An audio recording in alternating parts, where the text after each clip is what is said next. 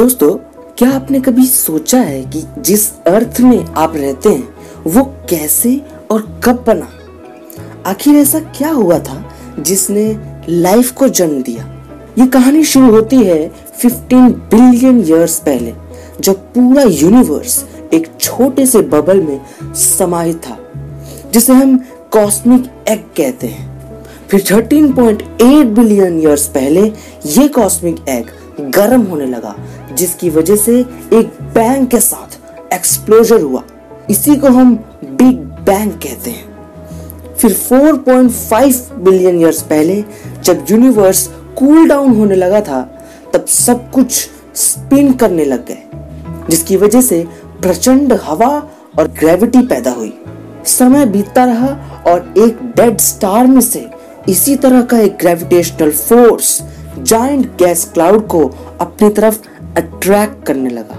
यही क्लाउड और डेंस बनता गया, जिससे डेंस क्लाउड का एक बड़ा सा लेयर या कहें डिस्क फॉर्म हो गया।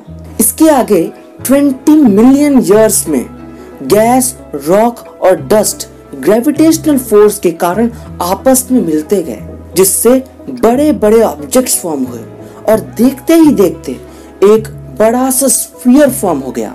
जो इतना बड़ा हो चुका था कि उसे हम प्लेनेट कह सकें। इस तरह हमारा यंग अर्थ का निर्माण हो चुका है। लेकिन अभी हमारा अर्थ बहुत गर्म है, जिसमें लावा और जहरीली हवा जल रही है।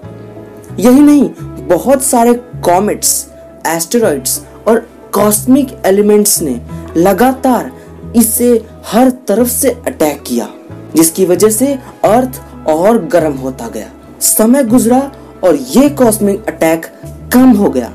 और जैसे जैसे अर्थ ठंडा होने लगा, अर्थ के अंदर का पानी ऊपर आने लगा, जिससे स्टीम फॉर्म हुआ और प्रचंड बारिश हुई और इस तरह ओशंस का फॉर्मेशन हुआ।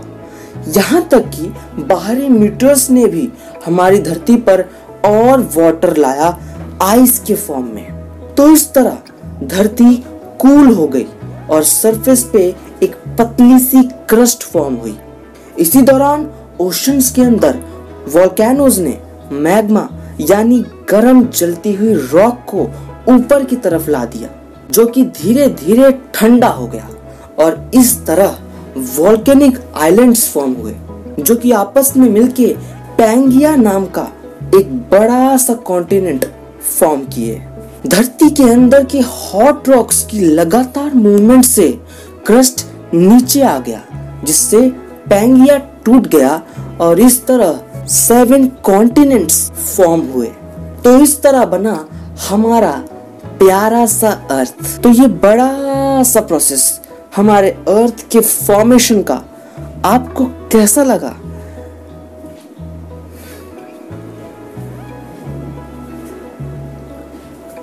तो ये बड़ा सा इंटरेस्टिंग प्रोसेस हमारे प्यारे से अर्थ के फॉर्मेशन का आपको कैसा लगा?